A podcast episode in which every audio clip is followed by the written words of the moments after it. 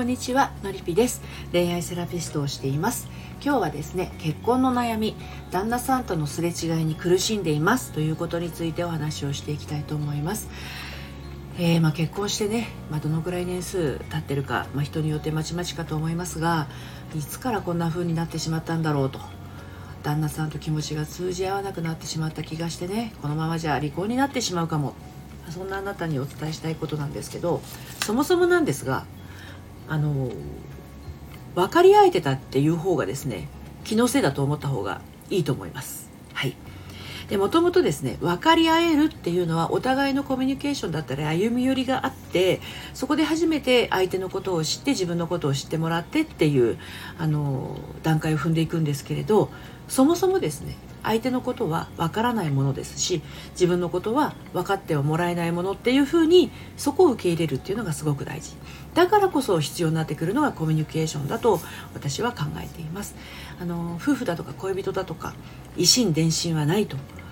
一心伝心があると思った時点でそれは自分にとっておごりとなってねあの分かってくれないのっていう方向方向にあの傾いてしまいますので分かってくれないのっていう感覚に感覚になっちゃうとうんと不満が生まれますよね。どうして分かってくれないの？ね。不満っていう心に満たされてしまいますよね。だからあこの人はえーと、分からないんだっていうか分からなくて当たり前なんだと。だからこそ私の思っていることは、えー、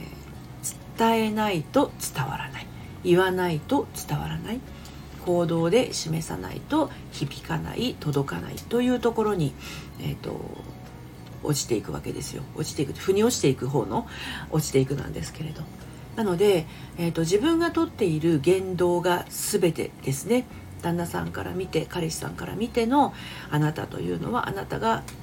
立ち居振る舞いとかあとは言葉だったりとか行動態度目線。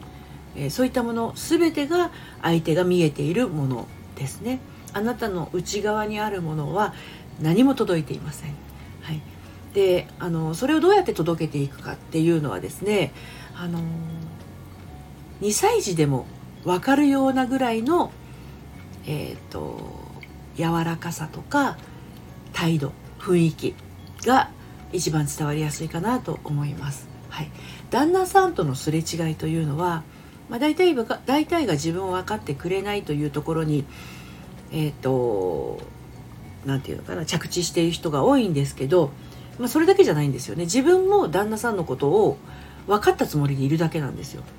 うん、でそれどうやって分かってる分かったつもりになってるかっていうと旦那さんのやっぱり言ってることだったりとか自分への行動とか態度とかそういったものを見て分かってくれてないなっていうふうに判断してると思うんですけどまあ、それ本当にそうなんでしょうかっていうとこなんですよね。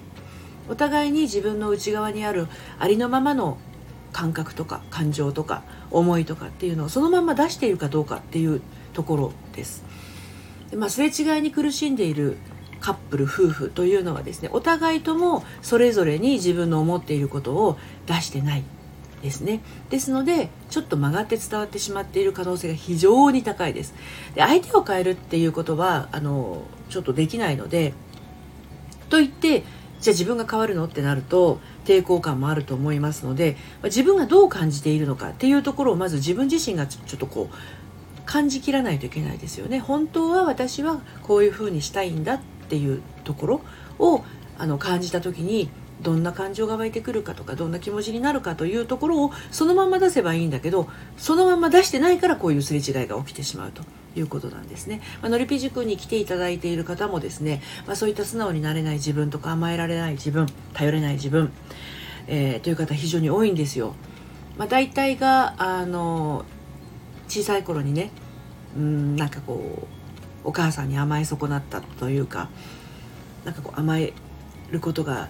苦手っていう方は大体そういうことが多いんですけど、ま、自分で結構気づいてない人もいらっしゃいますので詳しくお一人ずつね聞かなければわからないところもあるんですけれども、まあ、よくよく聞いていくとうんそういう傾向が非常にあります。はい、ですので旦那さんとのすれ違いに苦しんでいる時というのは旦那さんとのすれ違いっていうのももちろんあるんだけどあの自分が自分自身とのすれ違いが起きていないかというところに立ち返ると意外とすんなりとねスッとこううまくいったりすることもあります。はい、えー、ということで、まあ、オンラインサロンの方でもそういった心の仕組みについて、えー、メンバーと一緒にねお話ししてたりしますのでご興味ありましたら遊びにいらしてください。はい最後まで聞いていただいて今日もありがとうございました。それではまたさようなら。